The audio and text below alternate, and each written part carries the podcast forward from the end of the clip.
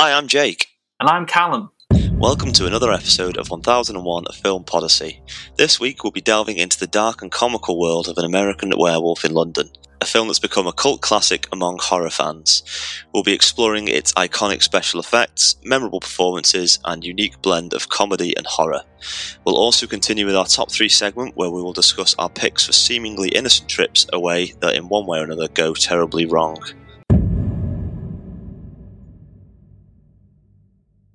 Right then, Callum. Top three trips gone wrong.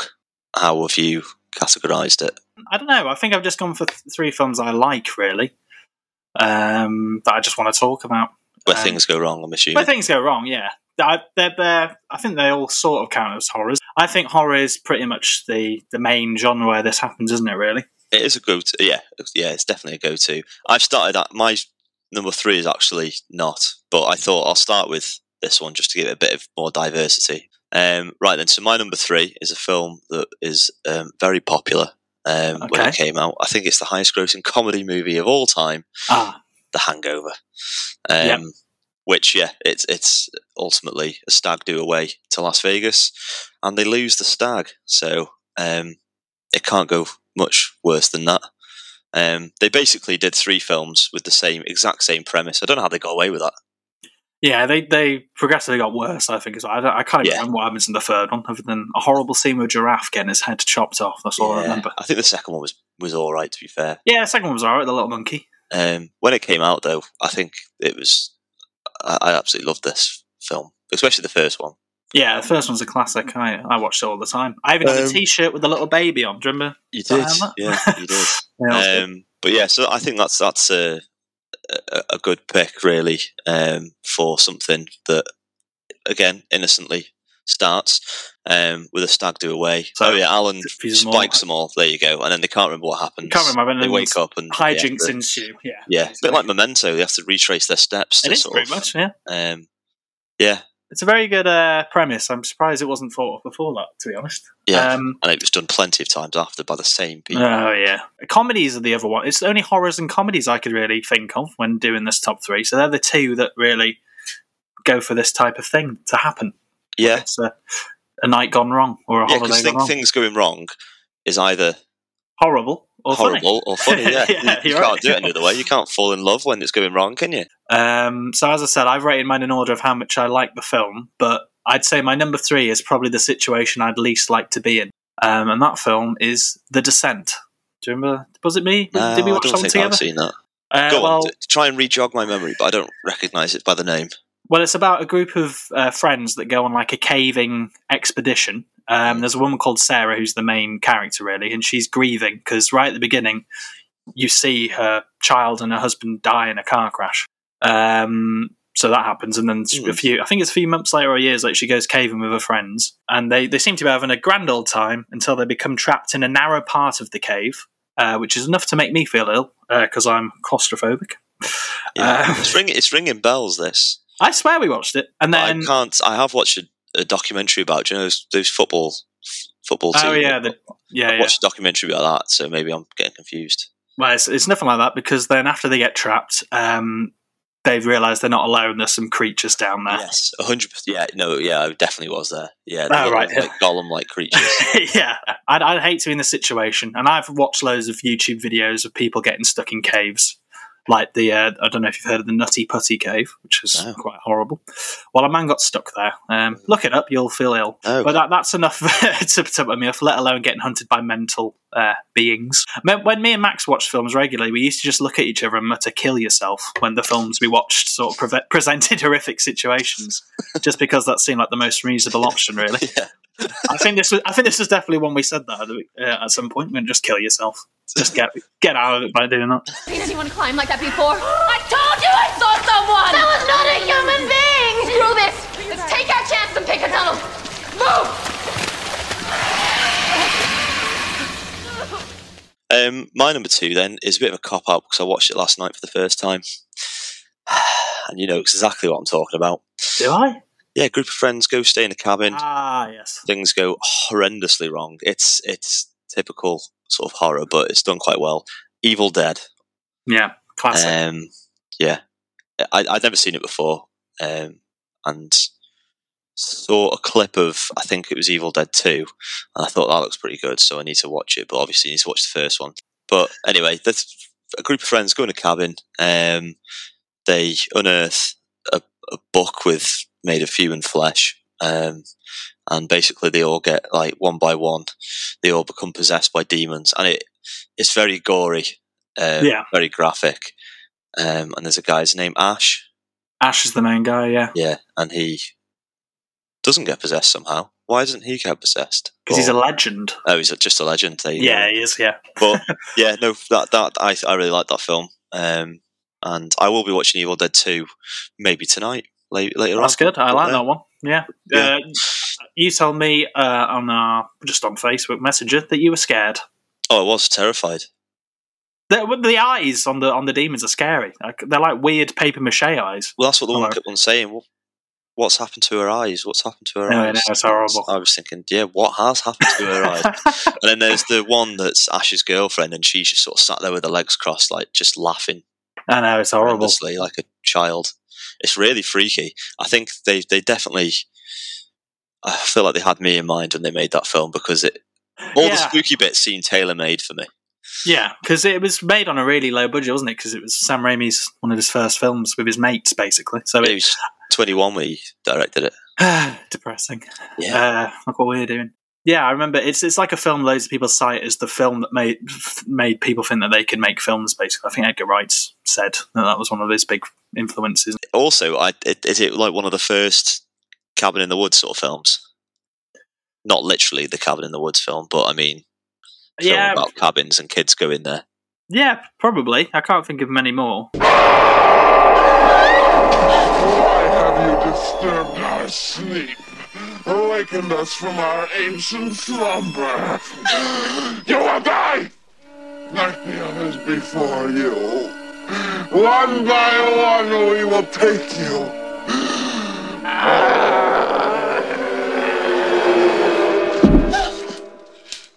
So my number two is similar to The Descent in a way, uh, because it's a film about dealing with grief in an extreme way, basically, um, and that's Midsommar. That Midsommar, however you want to say it. I mean, I love that film, but I hate that film.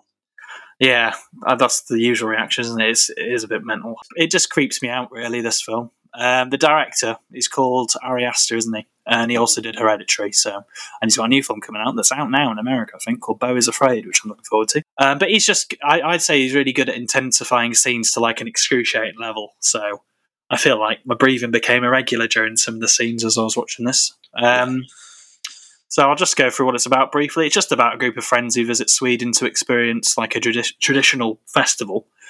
Um, and there's a couple in the group, um, and Christian, the the male part of the couple, was about to break up with Danny, but then obviously tragedy struck, and he felt obliged to stay with her.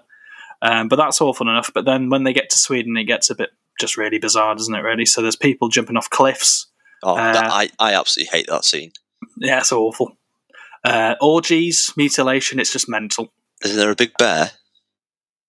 There is a big bear. There's a big bear on the paintings and throughout. Really, yeah, it's weird. There's, Yeah. there's all sorts of Easter eggs in this one, which is what I like. I watched so many YouTube videos about it.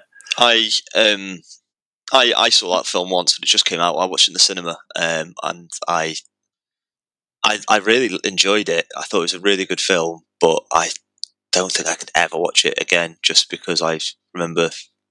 I don't know. I, I, it really freaked me out. I think that, It was a really good horror film. It was, well, a psychological thriller or whatever, but it was it was horrible. It was really good. Um, yeah. it did it its, it, it did its duty of scaring the bejeebers out of me. well, that, that Ari Aster, I think every one of his films I could only probably watch once so far. Hereditary is the same. I don't think I could ever watch that again. Yeah, I It think I've takes a lot that a couple of times. Um, you? but no, yeah, again, that's that's extremely creepy. It's a it? it's a difficult. It's like doing a workout or something. Watching his films, I think it's just, they're just meant to. You have to really like sort of prepare yourself. Like, Yeah. Our friend rewatched Hereditary, didn't he, Adam? And he, yeah. he was having Shit to himself. psych himself up to do it. I, Um, th- I think. I, what did you say his name was? The director. Ari Aster. I think based on those two films, he's probably sort of the the current sort of horror guy, isn't he? Do you know, he's, like he's one of the guys, isn't he? It's him, probably Robert Eggers, who did The Lighthouse and The Witch and stuff. Uh, Jordan Peele's one of them, I'd say as well. They're like sort of the big three. But, But I, think, Aster- I, I I thought Midsommar and Hereditary were Yeah, like you say they're two films and they came out within a couple of years each of each other and they were both terrifying. have you have you seen any of his short films as well? No, They're, one of them is has just stayed with me ever since I've seen it. It's just ridiculous. It's something about um, something, something wrong with the Johnsons. It's Meet the Johnsons or something. It's called. might give that one a miss. Yeah, I would. But when when I went to see Midsommar, I was with three other people, and we all had like different reactions to it. Like I really liked it. I think one like of us. the see no evil, hear no evil. It was a bit, yeah. No evil. One, of- one of them fell asleep. One of them hated it. One of them thought it was all right, and I loved it. Very strange. Florence Pugh's good in that though. Yeah, She's Oh, very good at Pugh. looking really upset.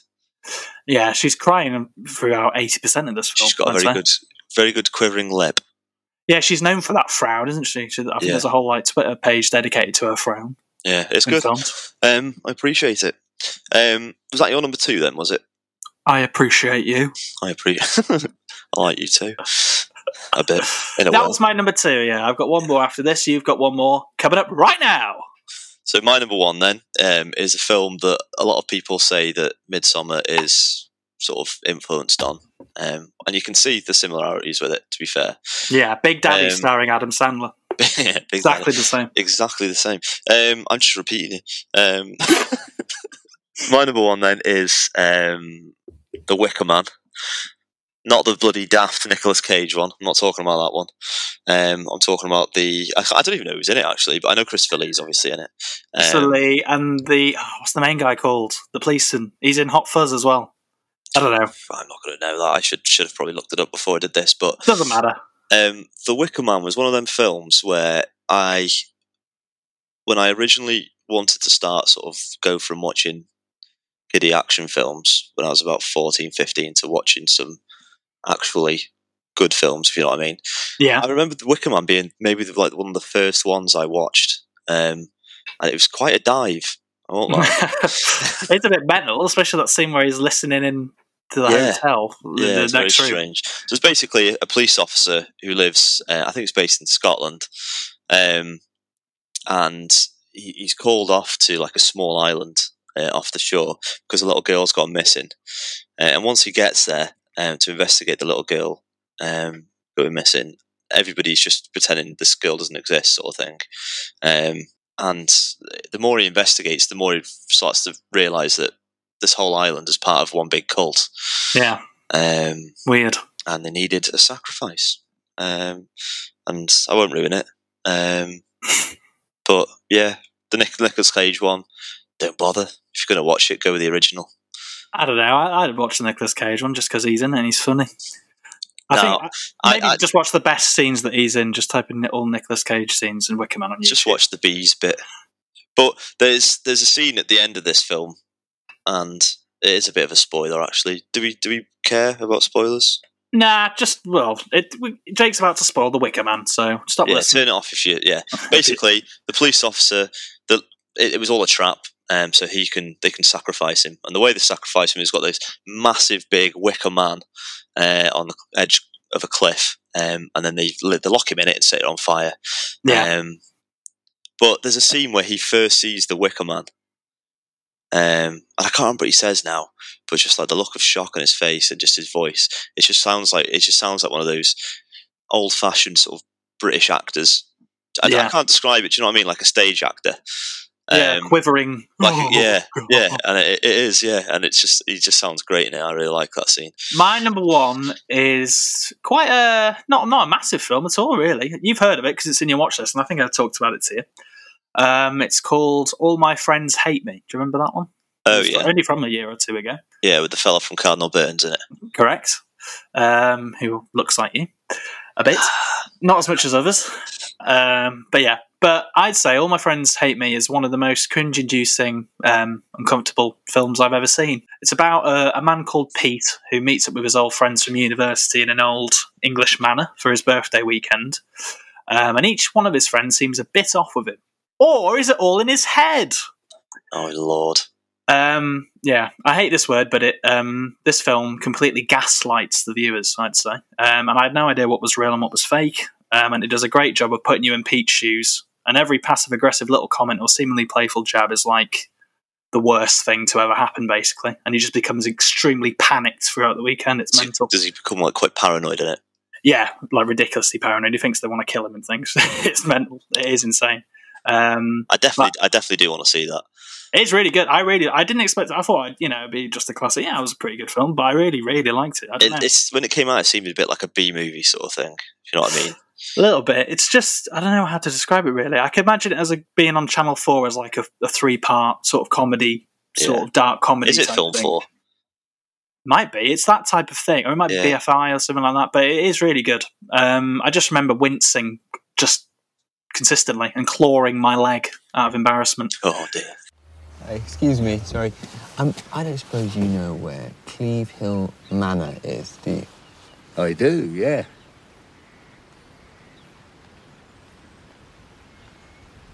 Could sorry, and could you tell me where it is? I can, yeah.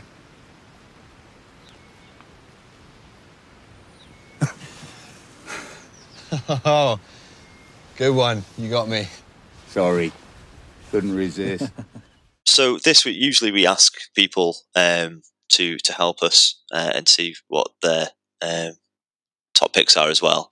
Um, but we thought we were pestering people a little bit, so instead we just put a tweet out Yeah. um, asking people to message us. Um, so we didn't actually get any replies until about five minutes before we started recording, uh, um, which was lucky. Um, and it's from uh, Diabolical, um, and they've said the the Mitchells versus the Machines.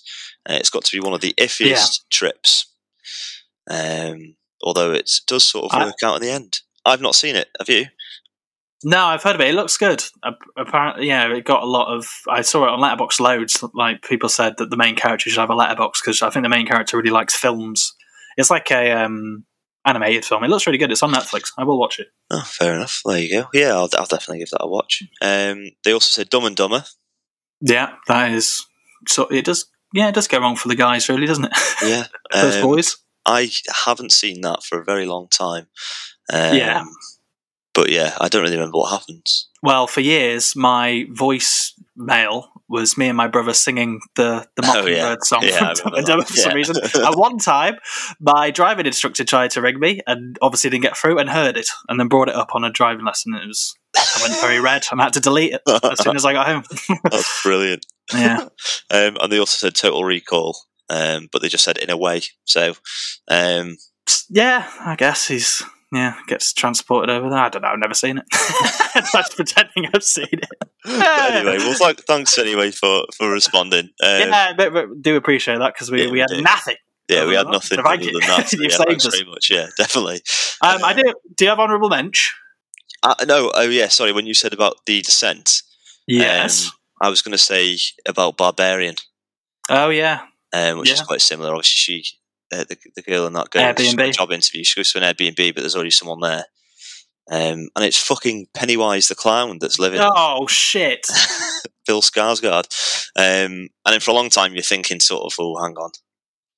Who's yeah, it sets it up like yeah, the opening's very classic horror. Like yeah, it is. he's not meant to be there and things like that. And then things we won't spoil it. Yeah, Go it a was bit spoiled 'cause mental. it's, it's still relatively new, that one, isn't it? I mean, if you if you don't know what happens in the Wicker Man by now, then he's Yeah. 50 years old for crying out loud. um, but yeah, Barbarian's pretty new, so we won't spoil that one. But anyway, have you got any honourable mentions? Sorry. I got loads. Oh, Christ. I'll just reel them off. I will, I'll, I'll brief. I won't go into detail. Antichrist, Willem Dafoe, Charlotte Gainsbourg go to the woods after their son dies. Mental. There's a talking fox. Sightseers, comedy by Ben Wheatley. Brummy people just killing loads of people. Pretty pretty good. Deliverance. That was the classic one. My dad said I should pick Deliverance. Yeah. Um, I didn't. Sorry, Dad. Um, but you know what happens with that. Terrible things to a big fella. Mm. Um, Sideways. That's more of a comedy. And in the end, that one turns out all right from what I remember. Um, Infinity Pool is a film I watched the other day. That's mental.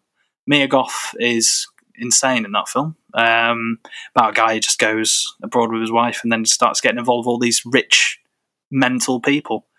Uh, Spring Breakers, that's the one with all the Disney stars and James Franco going mad on spring break, shooting up places and all that, if you remember that film. Yeah.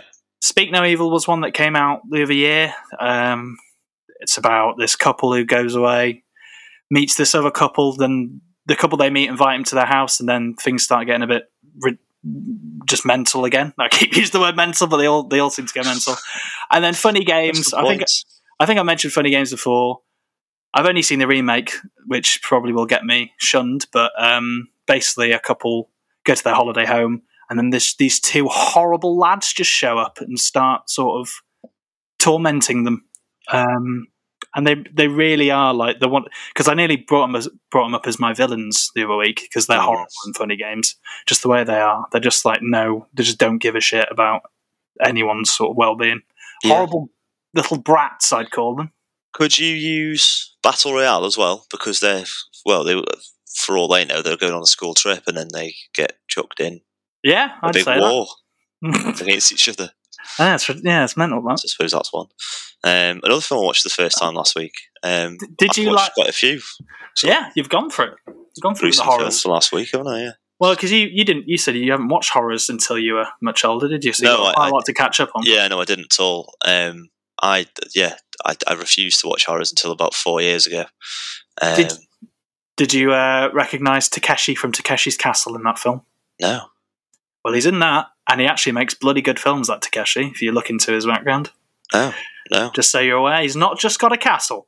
I used to watch Takeshi Castle, but I just thought it was just like a made up person. I didn't even realise that No, it's him. sort of presenting Takeshi- it was He's like, yeah, an ex comedian. He's he's like a legend in Japan, Takeshi, fair. Well, and he's a legend to me. that? Yeah, I've, I've seen some winners where they shoot out the little water circles. uh, I thought that if someone won it, they should have just ended it. They just set fireworks off. Yeah. It's a bit. It's a bit. Yeah, it's a bit of a damp squib actually. At the end, you're like, oh, all right, won. like that phrase, damn squid. It's funny.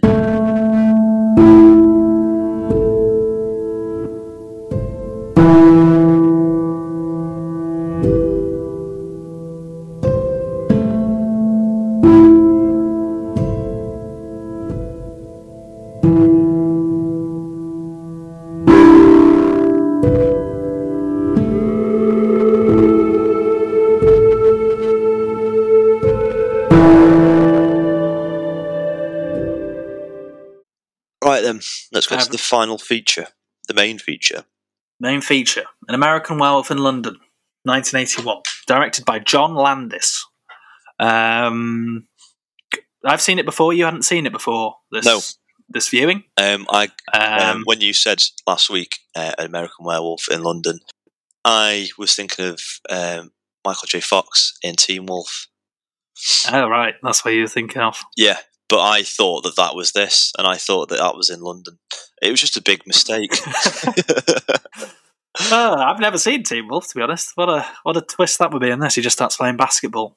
yeah, I had Um, no idea. I thought that he went to London in that in Teen Wolf, but obviously I just, Both eighties werewolf just films. that's what I mean. I've just put the two films together. That's fine, but no, I like this one. I've I've seen it before. Um, I think previously I'd given it three stars, so we'll see what happens this time on the on Yeah. the review. Um, but I have an initial question. Go on. In then. general, do werewolves scare you? No, they're probably the least scary of the mythical creature, like zombies, vampires, ghosts, witches.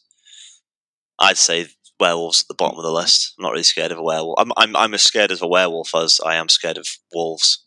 I'd say a mummy's the least scary. Yeah, them no, those no, guys. They're, they're pretty scary though. I think a mummy. Hmm.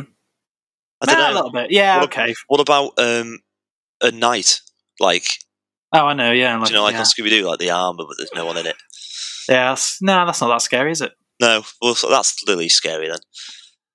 A skeleton uh, walking around's not scary. No, that's quite funny. Yeah, makes funny noises. Yeah, smiling, al- always smiling. Plays the xylophone on his ribs. yeah, he's just your mate. Um, no, yeah, no, but I'd, I'd put werewolves quite low down. um, Do you find werewolves scary? Um, not really, but then when I think about it, maybe like when I think about Bigfoot, I find him scary. To be honest, Yeah. When you think about it, if you saw Bigfoot, you'd shit yourself. If you see anything out of the ordinary like that, it's going to be scary. I don't. Sitting here now, I'm not worried about little green aliens, but I would do if there one walked in my house in the middle of the night. So this is a film that is a comedy horror, which you don't get too many of. I've not seen too many comedy horrors. No, but I've always liked. I usually like them. If I know it's going to be a horror comedy, horror horror com- comedy, whatever you want to call it, um, I, I like it. I have to be uh, told that it's going to be funny though, because then I, if I don't know it's meant to be a bit funny, I'm like, uh, is this meant to be funny or is it meant to be horrible? Sometimes. Yeah, I know, I know what you mean. But this has become sort of like it's got like a cult status. Yeah, and and it's called a comedy horror, but I'd say it's quite horrific. The horror bits in their side side, it's Yeah. it gets pretty gruesome and pretty, yeah, Well, Not- one not of the, nice to look at. Uh, the film's directed by John Landis. I don't know a lot about John Landis. I know he did Blues Brothers and Coming to America and Animal House. You Um, don't, you don't know what he did on the Twilight Zone movie. no, He uh, he directed the, a segment of the Twilight Zone movie, and, and three people died on set. oh, A helicopter crashed into them. oh God! Yeah, Did he direct it into them? It was his fault basically because the children shouldn't have. It was two children as well and a man.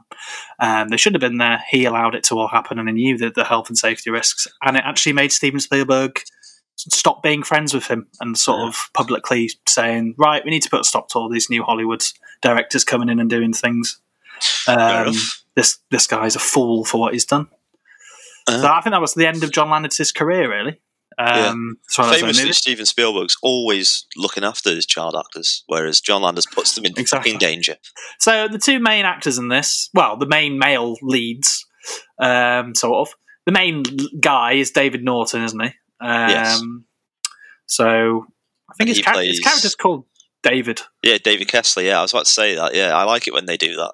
Yeah, it makes it easier for everyone, doesn't it? Yeah.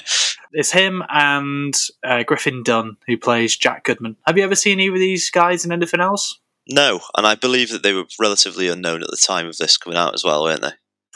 Yeah, pretty much. Um, I obviously know Griffin Dunne from After Hours, but I can't think of much else he's been in. I really like After Hours. He's good enough. I it's, yeah, I, I really I probably preferred Jack to David in this film. That's East Proctor. It's all about here at Moors. I go this way. Thanks for the ride, sir. You have lovely sheep. Boys, keep off the moors. Stick to the roads. The best of luck. Thanks again. I'm gonna miss you. Bye, girls. The the, the film starts. It's th those two two lads. Um, I don't know. They're backpacking across Europe, aren't they? So at the minute they're in they're on the Yorkshire moors. I don't think that's somewhere for people to go, is it? I don't know why they're there, to be honest. Neither do yeah, I, I don't know where they're If- headed. If you go, if you if you live in America and you, and you want to go backpacking across Europe, you don't go there. Yeah, so they're just walking about aimlessly. Haven't got anywhere books. Don't even know if they're going to come across anywhere, do they? Really? Um, no. but they do. They come across a pub called the Slaughtered Lamb, um, and I thought it was probably one of the best representations of a British pub I've ever seen on film. Do you reckon? I reckon Yeah. so. Yeah. um, it's a, it had the classic bit where they go in, say something, and everyone goes quiet and looks at them. It's one of those because that's actually happened to me once. In a yeah. No. Yeah. if, if you go to any sort of pub that yeah. is in a small village that you're not from, Did I tell you about that time I went to um, a pub in Denbigh with my granddad and my other family members? No. We were in Denbighshire and we were trying to look for something because he heard about this pub. It's on a really. It's, it was something like the. It was the something pub in Britain. It was like the oldest pub in Britain or like the the most high up pub in Britain or something. We wanted to go there. We got there. There was loads of adults in the garden, loads of kids in the, they had like a back garden with loads of swings and stuff. They were like like laughing, all talking Yeah. to each other. They all went completely silent, looked at us, and all ran inside. All of them ran inside the house. The adults, the children, and then the, like the, the pub didn't open. We just we just left. It was bizarre. what That- were they hiding? I don't know, but it was insane. But that was a ridiculous tangent. Anyway, we'll go back to the film. Where was I that in thought I'd bring Denbigh? that- Yeah, in Denbighshire somewhere. I can't remember where. Nice looking group. Hey, listen, at least it's warm in here. Look at that. Yeah, what about it? It's a five pointed star. Well, maybe the owners are from Texas. Remember the Alamo. I beg your pardon? oh, he was just joking. Joking? I remember the Alamo. I saw it once in London, in Leicester Square. She means in the cinema. That film with John Wayne. Anyway, yeah. they're in the they're in the slaughtered lamb, and, and we're not going to do that thing where we run through the whole film. I hate it when we do that. Yeah, I do Jaws. Yeah, um, F that shit. Thelma and Louise. You may as well just Louise, yeah, yeah. just. It's like an Put audio put book. our- yeah, put our fake commentary over the film, and you can just watch along. But fortunately, the, the first scene in this film is, um, well, one of the first scenes is them in the pub, and it's a good one. So I want to talk about that scene. Um, and there's a dartboard, there's a chess board. Um, don't see don't see many chessboards in pubs these days. No. Go on then. Who's the familiar face you saw in that room? There's Rik Mayall in there, and there's also Brian Glover from Kes. And then they said they remember the Alamo, and then one of the fellas overhears and tells them a big joke about some fellas, some UN members on a plane. After the joke, because they're all laughing, they think they can ask them. They say, "What's that Pentagon for?" Um, and it all goes silent, and they basically kick them out, don't they? It all goes south in the north. Mm. Um, but when Sour. in uh, when when Americans are in like British settings, they just seem a hundred times more American to me. I don't know if that's the same for you. I don't know what it is. But Yeah, they that- come that- across so much more American than they do when they're surrounded by other Americans. What I find mental is that I probably spent more of my time watching Americans on TV than I do any other sort of people. Well, yeah, you grew up with friends. Yeah, exactly. I, I probably watch Friends, yeah, probably more than anything else. And th- watching that is, is as normal as anything to me. But then if an American came round, I'd like, they seem so American, even though I'm very used to watching Americans on TV and stuff like that. I know what you mean, yeah. Seeing them in, in our setting, it, they just seem a hundred times more American. I wonder if we seem a hundred times more British to them. I think I think there's a fascination with sort of America, though, isn't there, from a British sort of standpoint? Yeah, and it's it's so similar to us, but also so different. So um, yeah, basically they get told to to to leave the pub, don't they? Because they're asking too many questions, and all the uh, the patrons are all a bit secretive and go a bit weird with them. Well, I don't Um, think they get asked to leave, do they? Actually, I think I got it wrong. They just say, "I think we should go," um, Oh, yeah. because he makes one uh, the darts player miss. Oh yeah, you made me miss the board. I've never missed that board. He just goes right. Let's go. yeah. um, and they do, um, and they're in the middle of nowhere again. And they get told to st- well, they get told to keep on the path, don't they? Keep on the road. the moon. Don't go in the moat. Yeah, beware the moon. Wonder what's going to happen. How can you beware the moon if you're outside? There's nothing you can do about it. It's there. yeah, it's true. Just close your eyes, pretend it's not. Block it with your hand. Cut long story short, they start hearing um, quite a, a horrifying sound. I'd say. I would, if I was I heard that while I was walking through uh, the moors, I'd um, cack my pants. Yeah. Did you hear that? I heard that. What was it? Could be a lot of things. Yeah? A coyote. There aren't any coyotes in England. The hound of the Baskervilles? Pecos Bill? Heathcliff. Heathcliff didn't howl. No, but he was on the moors. Yeah, in this film, basically, they they they, they see it, don't they, before we do, and they don't really react the way I'd expect to react in that situation. They just go, "Oh, he's quite big, isn't he? Is it a dog?" And then they like sort of turn around and go, "I don't know. I don't want to find out." They do like those little quips, don't they? Well, I don't know. Do they see it? I thought they just heard it. they do see it. No, they Oh, do. do see they? It. Yeah, because they can barely make it out. I think Uh, they think it's a big dog, and then they start running, and then um, main boy David falls over. Yeah. Um, then his And- buddy, And then they start smiling again. And they're like, "Oh, you, you scared the hell out of me," and then helps him up yeah, as if it's not happening anymore. And then, yeah, I wouldn't do that in a situation. I'd just get up. What the fuck are you doing? yeah, go, you fucking idiot. Because I hate any situation where I'm running from someone that I can't see or, or something like that. That's why I get scared of sharks because I, I wouldn't wouldn't like to be swimming and I just see a fin behind me. I'm like, ah! Yeah, It's just, I just don't like. I don't like running when things are behind me. hate it. It's like running up the stairs in the dark. Yeah, you don't. Yeah, you just close your eyes and hope for the best. Jump on your bed, Yeah. knock out anyone there. But yeah, so it turns out it's it's well, it's a werewolf, um, and it gets uh, Jack. Um, In a horrific fashion, it, it rips does. into shreds, and you see it all. yeah, it does, and then and obviously David starts running, and then he realizes that oh, I do have to go back for my friend because you can hear him screaming. So he runs back, Jack. and um, Yeah, Jack- yeah, Jack's dead. Um, and then he gets attacked by the werewolf. Then Useless. Um, he was absolutely useless. he was useless, but he would be. But before he can kill him, the the fellows from the pub come with the shotties, uh, and they they shoot it and uh, they kill that werewolf. And then David's lying on the floor. Um, he's obviously he didn't get bitten or anything by the werewolf. I think he probably just got a scratch and a bang on the head. The scratch on his face, yeah, Yeah. and his chest, I think. And then he just looks to the side, and the were it's not a werewolf anymore. It's just a man with loads of bullet holes in him. He wakes up in, in a hospital like in London, In miles London. away from Yorkshire. Yeah. Why, has he gone all the way there? stupid. Maybe he's a specialist sort of doctor. I don't know. Maybe they drove him to outside a hospital, They must far have. and far away. And Yeah, that's what I was took him out thinking. Or something, ditched him at the door, sort of thing.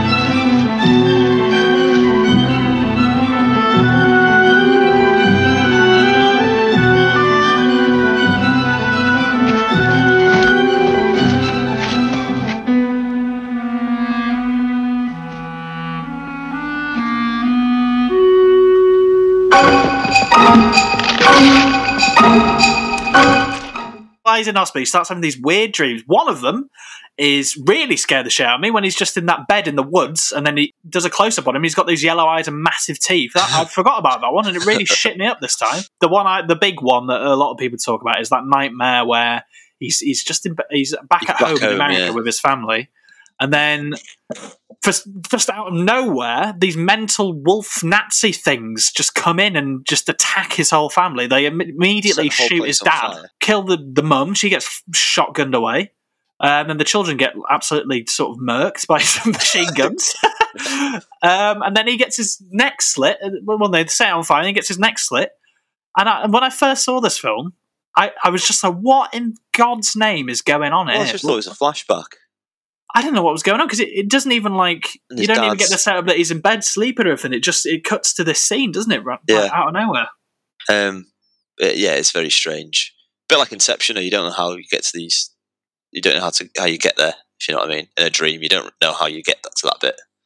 Yeah, and wasn't he? I swear he's talking about Nazis before before he has this dream, and then obviously what what he's seen is obviously they're wolf people, and he he saw his mate. Well, he saw that wolf get shot, didn't he? So Yeah. it's all it all makes sense, like sort of you know.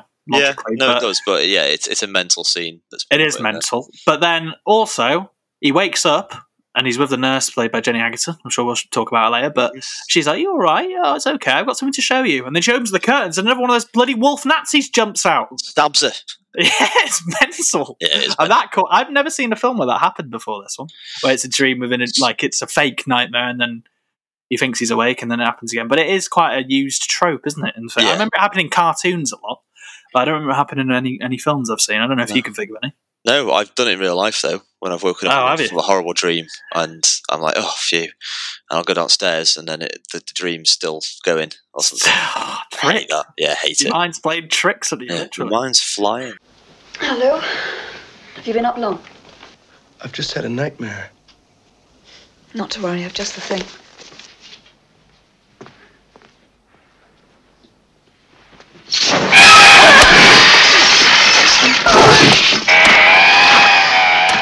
That yeah, it is a very strange scene, but you start to sort of see the first bit of sort of visual sort of special effects in that, though, don't you? Obviously, because the the I don't know Nazi dogmen or whatever they are. Um, I think Rick Baker plays the one that slits his throat. By the way, I think. Yeah, he does. Yeah, the uh, guy did all yeah. guy did all the effects. Rick Baker. He plays the yeah the guy who slit his throat, didn't he? Yeah, and it's quite gory scene as well. There's like there's a lot of blood in it. There is. Yeah, all, all weird, the, like squealing noises that the the dogmen are making when they're running away. When they light the fire by the fireplace, they, I think they light the kids on fire or something, and then they just They like, do. sort of run away squealing. it's, it's insane. It it's just insane. mental. And then he squeals when he jumps out of the curtain on the on the, the second. Yeah, like a pig squeal sort of thing, isn't it? Really? Yeah, it's scary. But that that when I was thinking about this film, when I was going to recommend it like last week on the spot, I thought, yeah, that'll be funny just to, just for that scene, just to make Jake go, "What the hell is going on?" Because that's that's what that's the scene I always think about when I think about this film. To be honest, for some reason, because it um well, and obviously the big scene, there's so much I'm sure we'll talk about, but that that was the the second scene I think about during this film. It did seem very random in there, but it obviously made sense when the Yeah. sort of goes on. You realise that he's obviously becoming a werewolf. It's his subconscious talking to him. Maybe it's the wolf trying to get out. Maybe I don't know. The the sort of subplot then is he's starting to fall for the nurse, isn't he? Al- nurse Alex Price Yes, could be a relation of mine. could be. Uh, played by Jenny Agutter. Um, I don't know from anything other than Call Midwife. Yeah, and, he, and he's obviously, you know, immediately flirting with her when his mate's just been slaughtered in front of him. How's he? How's he playing silly buggers flirting in the hospital with this woman so soon after his mate's been? Well, he wakes up three weeks later. They say that oh, you, you, your parents are notified or whatever. Your mate's dead. Uh, he's had his funeral and stuff, and then yeah, tries to crack on with the nurse straight away. Um, and it's Um, in hospital as well when he starts seeing Jack come back, Oh yeah, like the undead Jack. Um, yeah. which is I thought was very creepy. There's especially Well, later on when he sh- shuts the mirror. Obviously, when people shut the mirror, there's going to be something behind. it. Oh yeah, that's, I that's think- another classic move. When isn't I'm in the- horror films. when I'm in the bathroom at night and I shut the mirror, it's, I'm always expecting someone behind me. Of course, I am. yeah, Um, but that bit was that bit made me jump anyway. You're not real. I don't be a putz, David. Come here. I like that we get more of uh, Griffin Dunne in this one because, as I said, I do like him as an actor, and I do need to watch him on things. But um, yeah, he's funny in this. He's sort of Yeah, he is. the main comedy elements come from him, really. Sort of, really. There was meant to be a scene in this um, where he eats a bit of toast and it falls out his neck because obviously he's got killed by a werewolf while they're ripping his neck. But they had to take it out because it would have increased the sort of the age rating too much. Oh right, yeah. Let's get rid of it. But the the, the the special effects are look pretty good. Like the bits of like dangling flesh on his neck and like stuff like that. It's, it's quite grim, isn't it? Yeah, he's quite. Whoever. uh, Do you know anything else that that Rick Baker's done? Because he's quite good at all all the stuff, isn't he? Um, I think he did The Exorcist. I think he has something to do with the original Star Wars as well. Um, but this is just Wow. what Google's told me quickly. I don't know what he did on either of those things. Maybe just a little bit, but I think the most famous thing he did directly from this was Yeah.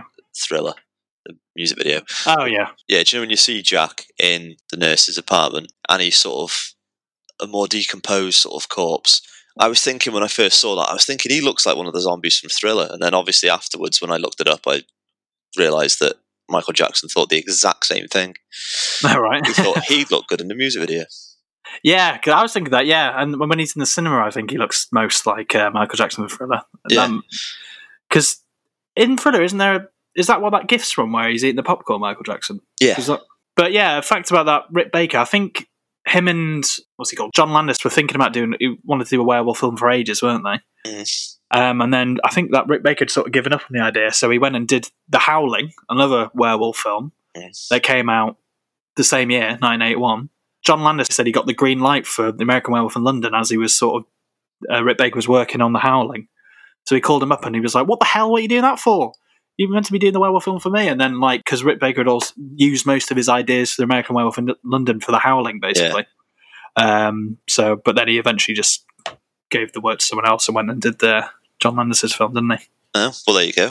Well, it paid off for him because the transformation scene in this, where David goes from being David to being a werewolf, is even though I'd never seen this film, I've seen sort of clips of that transformation scene before. It's quite Yeah. famous, wasn't it? It's like The Fly. Do you know when um, Oh yeah. when he starts becoming the Fly? the only two transformation scenes I can think of. um, Yeah. But yeah, no, it's it's really good. and It's all sort of special effects, sort of visual effects. None of it's there's no there's not a computer in sight sort of thing. Is there? there's nothing digital about it.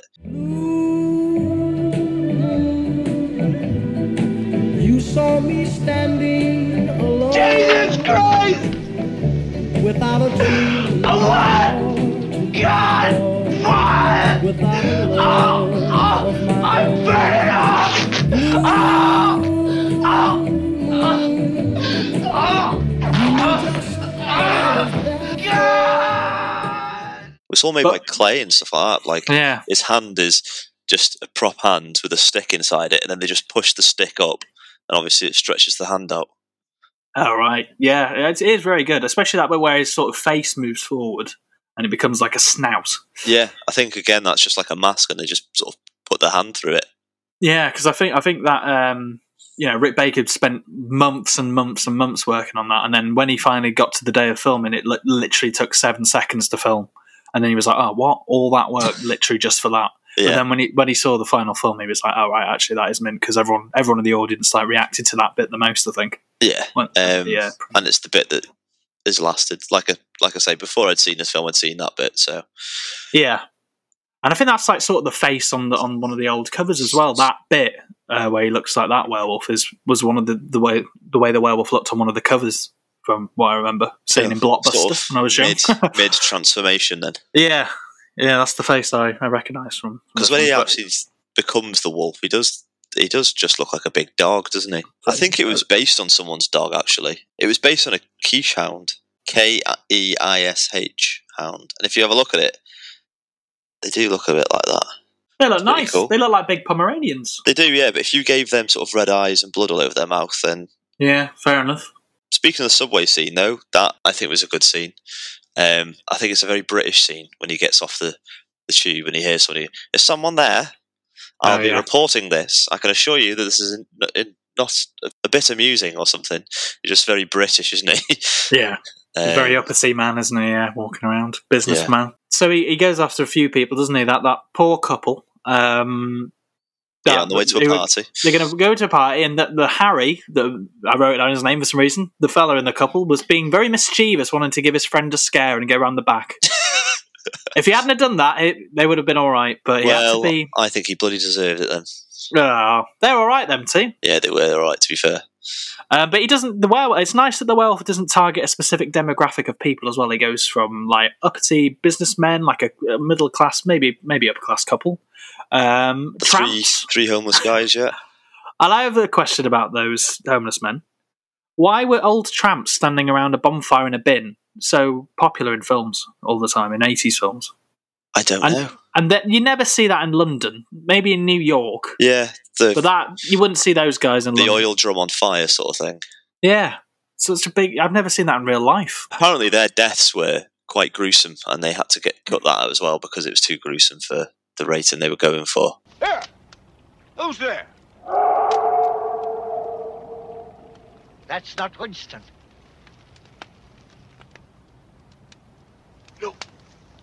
There! Mary, Mother of God! Three big scenes, I suppose, we still haven't talked about. Uh, and one of the scenes is in the the the X-rated movie um, Yeah. on Piccadilly Circus, and there's obviously a porno movie playing. Um, Yeah. because they're an X-rated theatre, which is quite strange. But you get sort of lured in there, doesn't he, by the, the ghost of, of Jack or the undead Jack. Um, and he's sat in there, and Jack sort of convincing him to try and kill himself because basically, if he kills him, David kills himself, then the curse is broken, and there's no more werewolves. Basically, there's no more killing going on. So try so to try and convince him, he has all the people that he killed, and he on his mad rampage, Yeah. um, appear to sort of convince him to kill himself as well, which is quite strange, but it's quite a good scene. Um, and they're all just listing off different ways to kill yourself. Um, and then that couple you mentioned earlier, they're quite cheery considering they're dead. The gun! I know where you can get a gun. Don't I need a silver bullet or something? Oh, be serious, would you? Madness. No, a gun would be good. Yes, you just put the gun to your forehead and pull the trigger. But if you put it in your mouth, you'd be sure not to miss. Thank you. You're all so thoughtful. A knife. An electric shock. A car crash? You could throw yourself in front of a tube. Yeah, I like them. Um, but that porn film that's playing, what is going on? That, that's obviously meant to be funny as well, isn't it? Yeah, Because it is ridiculous what happens in that. Like, I didn't really take note of it. What well, it's just weird. a bloke, that obviously, two people going at it. Then a bloke comes in, and then the woman, he says, "What are you doing? I thought I told you something." And then the, the, the man who's obviously involved with the woman says, "I I don't know what you mean." And he goes, "Not you." And then the woman goes, "I've never met you in my life." And he goes, "Oh, sorry," and then he just leaves. The other way. Did you not see that? No, I don't think I heard that. And then, and then later on in the porn film, she gets a phone call and she goes, "No, sorry, I think you got the wrong number," and just hangs up. It's like just ridiculous things that happen in this film. That is funny. Um, But yeah, if you if you watch again, look- look out for the porn film because it's yeah. funny. Well, this film was filmed in like sequence order. So the porn film was the first film that they filmed. Not you, you Twitter! I've never seen you before in my life. Oh, sorry.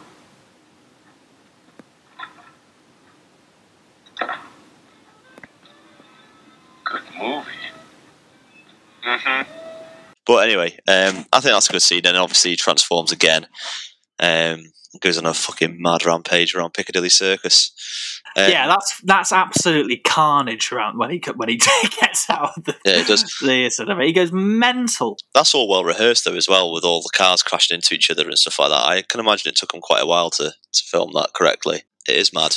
Apparently, they only had like um, permission to do like two hours a night for three nights or something to film all that. Oh, did they? And it was it was obviously filmed on location actually there, not on a yeah, set. yeah. Was it? Um, I think they won the police over by taking them to like a private viewing of one of uh, John Landis's films, and they were like, "That was great. Oh, Uh, we'll, we'll do you a favour. We'll give you a permit then." And then they had to stop traffic once or twice, which is quite cool considering it's Piccadilly Circus. But they did it like three in the morning. So Oh, fair enough. the music in the film Go on just about five different covers of Blue Moon, yeah, there's loads of Blue Moon, and then all, Um, every song has moon in it, doesn't it? and then there's uh, Bad Moon Rising, Creedence Clearwater Yes, that's Revival. one. The only other scene I can think of really is that scene where he obviously ends up in the zoo, and then he has to find a way of getting home fully naked, um, and then he comes across a, a, a little boy with balloons. Yeah. Um, and says, "Come here." Well, you can't see him; he's in the bush, and he goes, bush, "Come over yeah. here, kid." then steals his balloons, and then the ki- kid goes up to his mum and says, A naked American man stole my balloon. "There's a few funny kids in this film, like the little boy in the hospital that just says no." No, all the time. Yeah, I liked him; he was good. yeah. Um, any more side characters that you can think of that you liked? Um, I've got one. Go on. Well, it's not one I liked specifically. He's, he's in it very briefly, but Frank Oz is in this film. He is. Yes. Is he Mr. Collins? He plays. Yeah, and he's from like some embassy. Is he like the American embassy ambassador or something? Just coming to see if and he's all right or something like that. Yeah, I think so. I can hear the Yoda in his normal voice. I can Yeah. hear it. It's slightly, ever so slightly, and a little bit Miss Piggy, obviously, and Miss Piggy obviously features in this film. Yes. Um, so that must have been a little bit of a homage. Um, but yeah, you can if you listen to Frank Oz's voice, you can hear the Yoda in his voice. I think that the, the the Muppet Show episode was like an unreleased episode, so a lot of people who watched this film thought that it was filmed for this, but it wasn't. It was just an unreleased episode. Yeah, it was it was like never shown in, in America. So, maybe that's how they got was made. access. Yeah, so maybe that's how they got access for it. Maybe Frank Oz. Yeah, maybe yeah, because and Miss Piggy and Kermit the Frog are actually credited as themselves, aren't they? Because that's obviously never featured in in anything. Yeah, so they have so to credit. they had to credit as, if- as if it was their first time. Show, yeah, show that. Yeah, because I saw the credits and then I was like, "What the? F- why are they credited in this as themselves? They're not real people." Do you know we've talked about before films that just finish suddenly? Yes, I was going to say that about yeah, this film. Yeah. Jaws when they just swim to safety. Um, the Shining when he's just the film just sort of ends. You don't really know what happens after. yeah, This film finishes right in the bloody middle of it. Really. Um, yeah. Just spoiler alert! Should we do spoiler alert? We can do. I'm sure people wouldn't listen to this if they haven't already watched it. Really, Yeah. but if you haven't watched it, spoil Spoiler ending. alert! He gets shot by the police uh, and killed. Um, he gets cornered, doesn't he? Uh, basically, and, and Nurse Alex runs to the sort of through the police to, to walk up to him, um, thinking that she can sort of talk to him. Um, Yeah. But when he goes to lunge for her, because obviously he's a werewolf, he doesn't doesn't see. Her, so Yeah. he's not in his right mind. Uh, he gets shot and killed, and he, he just he's back to the man again on the floor. Uh, and then it just ends with a, a really doo-wop sort of version of Blue Moon. Yeah, it does. That's quite uh, jarring, isn't it, when that plays? Yeah. Yeah. It is depressing. It's a depressing ending, but I think, I don't know if this is true. Maybe it's meant to be a bit like King Kong, because that's what sort of happens in that. He just Yeah, gets killed at the end, doesn't he? I think a lot of people have accused John Landis of not sort of fully finishing the writing for this film. Yeah, because it is a bit like it just, he escapes the cinema, everything goes mental, then he just gets shot really quickly. Like, yeah, it's not, I wouldn't have had that ending, to be honest, if I'd have made it. I don't know what lot- I'd have done. I think a lot of critics, when it came out at the time, sort of said that it was a bit lazy in in a lot of in certain ways. I mean, Yeah. I, I don't necessarily think it was, but the ending was a bit abrupt. It, said, um, it did seem a bit rushed. Um, I'm surprised it got past like sort of test au- audiences. To be honest, if they Yeah. did do that, because I would have in my little sheet that they were giving, I'd gone do something else at the end, please. Yeah, the whole of London. Like, I mean, they might have heard rumours of werewolves and sort of urban legends and stuff like that beforehand, but a, a good a good hundred people have just seen this werewolf, including every police officer that's just shot it. Yeah. Now and then they see him turning back into a man. the world now believes in werewolves, and we don't see anything about it. Well, there was um, there's a sequel, isn't there, an American Werewolf in Paris? I've never watched it, but No, I I've wonder not if seen they tackle that I sort of think side it of was. things. I think it was rated very poorly. Yeah, it's meant to be shite. Um, but it was one of when I was little. For some reason, when I walked around Blockbuster, American Werewolf in Paris, the cover of that used to scare me for some reason. Oh, Do you have any films that used to scare you? Yes. Um, the the cover of uh, Hellraiser. Oh, Pinhead. All, all the pins in his head.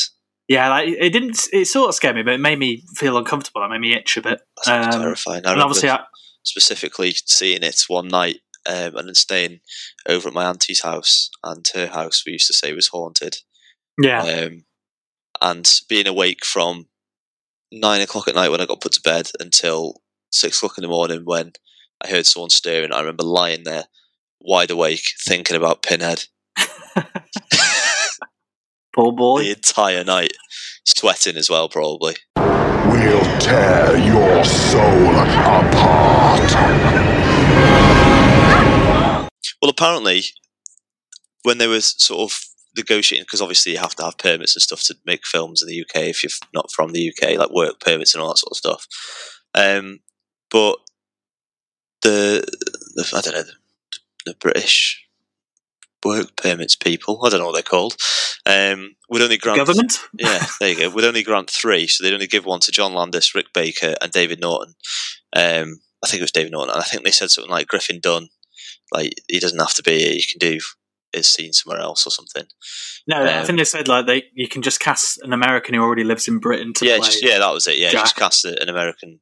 Yeah, that already lives in Britain. Yeah, no, exactly, exactly. Right. You've seen this trivia then, Yeah, I'm just, I'm just having a chat with you about it.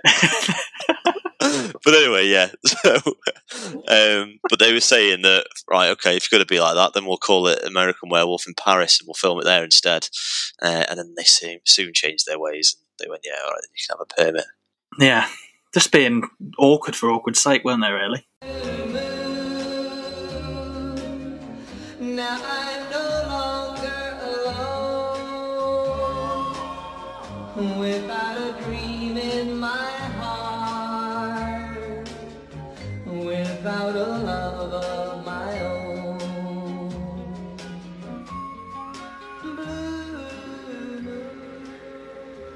What was your overall uh, rating for this film then? So when I originally watched it, in like 2018, I think it was. I think I gave it three out of five. But on this revisit on Letterboxd, I gave it four out of five. I don't know what it, I just I don't know. I've seen a lot of films since then, and I think this one is an 80s horror film that does everything in it well. Like the effects are good. Yeah, the end is a bit rushed, and it but but that's fine. It was enjoyable, wasn't it? Which is the the, the sole purpose of films, isn't it? Really. Yeah. Um, I did have yeah, I enjoyed it this time. I don't know what was wrong with me the first time to make me give it a three. misery ass. It's Edgar Wright's one of Edgar Wright's favourite films. When I was watching it, I was trying to think of what other sort of comedy horrors. What a bizarre sort of. Then Shaun of the Dead's probably one of the Yeah. biggest ones I can think of. No, yeah, I I, th- I gave it three and a half, which, as you say, is a standard rating for me. But it basically it basically means I enjoyed it a lot. But yeah, I don't know. I think Letterboxd should do it out of ten. I'm sorry. I know it's too late to change it now, but I think they should should have done it out of ten because a You lot more things. Because this is more of a six point five for me. Um, Yeah. out of ten. No, maybe it was a seven. No, I don't know. But yeah, no, I did like it. Three point five. Um, thoroughly enjoyed, but also yeah, a lot of things. I think like the ending was a bit rushed. David Naughton's acting wasn't great, um, but the special, the visual effects were were were brilliant considering Yeah. it was all done basically Ah. by claymation. It's done in the same way as Wallace and Gromit, really. that's what yeah, that's what everyone talks about, isn't it? The the special effects, and they are some of the best I've ever seen. Still, even now, like they compare to newer films, they're Yeah. like still. That's why. Yeah, it's good with practical effects. They'll always look good, won't they? Like whenever I watch the original The Thing, I think that that looked bloody good with the little alien and all that because they're all practical in that. And I think we should get back to it really because Well, I when I think- watched the remake of The Thing or the prequel, whatever it was, that looks awful. The CGI in that. Well, um, I like obviously the original Star Wars films. It was all like model stuff mostly, um, and all practical effects. And then when like Phantom Menace and all that sort of came out, it it, it looked all CGI and it all just looked looked fake and didn't look real at all. So then when they started making the like The Force Awakens and stuff, as as awful as I think those films were, they went back a little bit and did sort of the visual effects of like the practical effect, effects again, um, especially with like the characters and stuff. Like, Yeah, if you look at Phantom Menace, Jar Jar Binks looks ridiculous. he does. Um, Bless him. He does, yeah. Bless, Then- bless his cotton socks. when they did the, the the sort of newer Star Wars films, they they went back to their roots a little bit, and I think that it was much better. Uh, but the film was just shit. Yeah, but in, in the new ones, uh, yeah, it does mostly look good. But then Yoda pops up and he's a puppet, and you're like, oh, that looks bloody daft. Yeah, yeah, I agree. Uh, but anyway, let's pop this in the list then. Where would you put it? I haven't even got the list in front of me. Um, I'm going to put it one above Thelma and Louise. Yeah. So between, so you got The Shining Jaws, Saving Private Ryan, Willy Wonka, Mulholland Drive, Goldfinger, then Goldfinger. Inception, then American Werewolf. Yeah, that's fair. So it's So it's it's currently sat at eight. so American Werewolf in London is the eighth best film of all time at the moment. The Shining's still number one.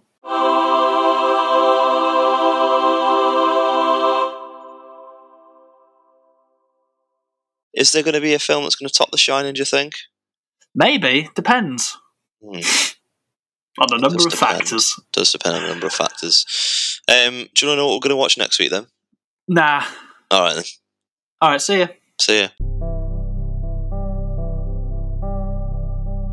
Only Um, joking. Yes, please. I generally don't know. Again, we've started this not telling each other before recordings now, which is it, it is exciting. I'm going to say I enjoy it. yeah. Well, this next week then we're going to watch a Naughties film, um, and it's a film I've never seen. Um, and you're going to be quite surprised that I've never seen it because you'd have thought, well, I would have thought everyone's seen this, uh, especially someone of our age. Um, It's a children's film. Oh, I was going to guess a children's film then when you said all that. Go on. It's a Pixar film. Oh, hang on. I might have got it. What do you think? I was thinking Monsters Inc. No, Oh, WALL-E. WALL-E. yeah, WALL-E. I've never seen it, but I always see it as like a really highly rated film, and I always think, think to myself, "What's so good about it?" So I'm going to find out in the next week. oh, that's good. I like WALL-E.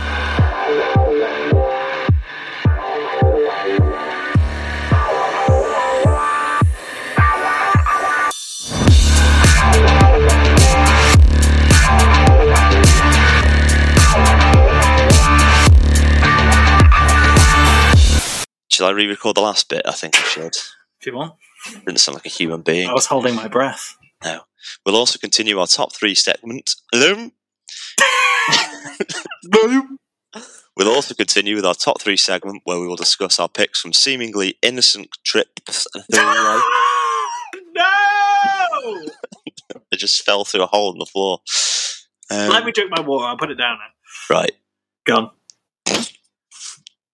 We'll also continue with our top three segment where we will discuss our picks for seemingly in in an Oh, no. I can't say it. Seemingly innocent trips away. I can't say it.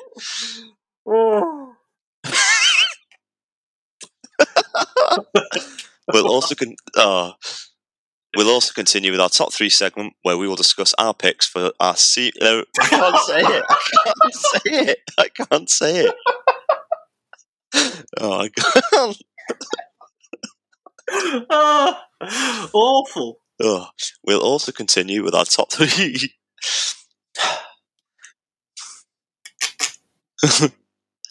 we'll also continue with our top three segment. I just can't do it. Oh, no. Ah, we'll also continue with our top three segment where we will. I can't remember what the rest of it. I was trying to do it then. We'll also continue with our top. right, I'll do it. We'll also continue with our top three segment where we will discuss our picks for seemingly innocent trips away that, in one way or another, go terribly wrong. That's it. That's You all. that one? Yeah, then you put in the noise, don't you? Boom. Boom. Yeah. When I was uh, watching this bit, I, I sort of saw them a little bit as like me and you when we were like 17. I can imagine this sort of thing would happen to us. I don't know why. It obviously wouldn't, and it never did, but I don't know. It just. Well, did it not happen, be- Jake? Let's not talk about that. But it seems like our bloody luck. I want to talk about it. I want to share our story. Go on then. They're going to think we're mad, Callum. One night when we were about 18 or 19, maybe a bit older, don't know, can't remember. No, we definitely. Maybe we were walking. 17. We were walking home from town. Um, I had a backpack on for some reason, and it was making a lot of noise. Unbeknownst to us, um, that's what the noise. We we heard a noise and was like, "What the hell's that?" And it sounded like someone going. it was my backpack in the end, but we ran all the way home because we were terrified of that noise. And then when we got to my house, I went, "Oh, it was my backpack all along," and we laughed about it. But that was just the fake jump scare in the film. Yeah, then we heard heard rustling above us. Both looked up, and there was some sort of creature on the roof next Yeah, door to my house. It's with massive it's- eyes. It just sounds like a big lie. It's not a lie. We both saw it. No, we did. And then you ran into your house, and I ran all the way home. He ran all the way home. I thought he was going to kill me because I was like struggling to get my keys out of my pocket, and I'm like it was like a proper horror film. Like they Yeah, fell out was. my hand and everything. I don't know And I it kept looking back, and it was going. I don't know if he was doing that. Well, maybe it wasn't, but it really scared the shit out of me. I think it just it's a made a noise sound a bit like a laser beam. I don't know. Yeah, And I think it was an owl. I think it might have been an owl, but it also looked like a panther a bit. It didn't look a panther. but if you type in "scary owl," it it does look like that. But it could have been anything. That yeah. no one believes it happened, but it did. No, yeah, it definitely did. Um, but I was getting, I was thinking about that during this opening of this film quite a lot, quite a lot, really. Because yeah, maybe we were, we were laughing and joking. about it. Yeah, because we were My- just like, but then Oh, soon it's my bag! like shit. Yeah. Um, Ah, I'm all worked up now talking about that. Yeah, I'm gonna have to Google scary owl. Well, I told you about that film Killjoy, haven't I? With a clown. Yes. That's terrifying. Killjoy is a Oh. 2000 fantasy film starring Angel Vargas, Vera Yell, and Lee Marks. Three youngsters encounter an evil clown. The film is 1 hour and 12 minutes long. The movie has a rating Not of 2.7 out of 10 on IMDb based on around 2,100 votes, and is rated R. Very good rating. Thanks, Alexa. yeah, you're trying to butt in on our podcast here. Yeah. Do you want to do, yeah, come sit down by me if you want? Yeah, make Come your on. own. Um, Ridiculous. What did, what did she think you asked? I don't know. Just started talking. She heard me. she knew what I was talking about. Uh, yeah, That was weird, wasn't it? that was ridiculous. She's done that before. What would you do if she's unplugged at the wall? I keep hearing her talking upstairs when I'm downstairs, but it's really freaking me out. I don't like it. Keep- She's been unplugged at the wall the whole time.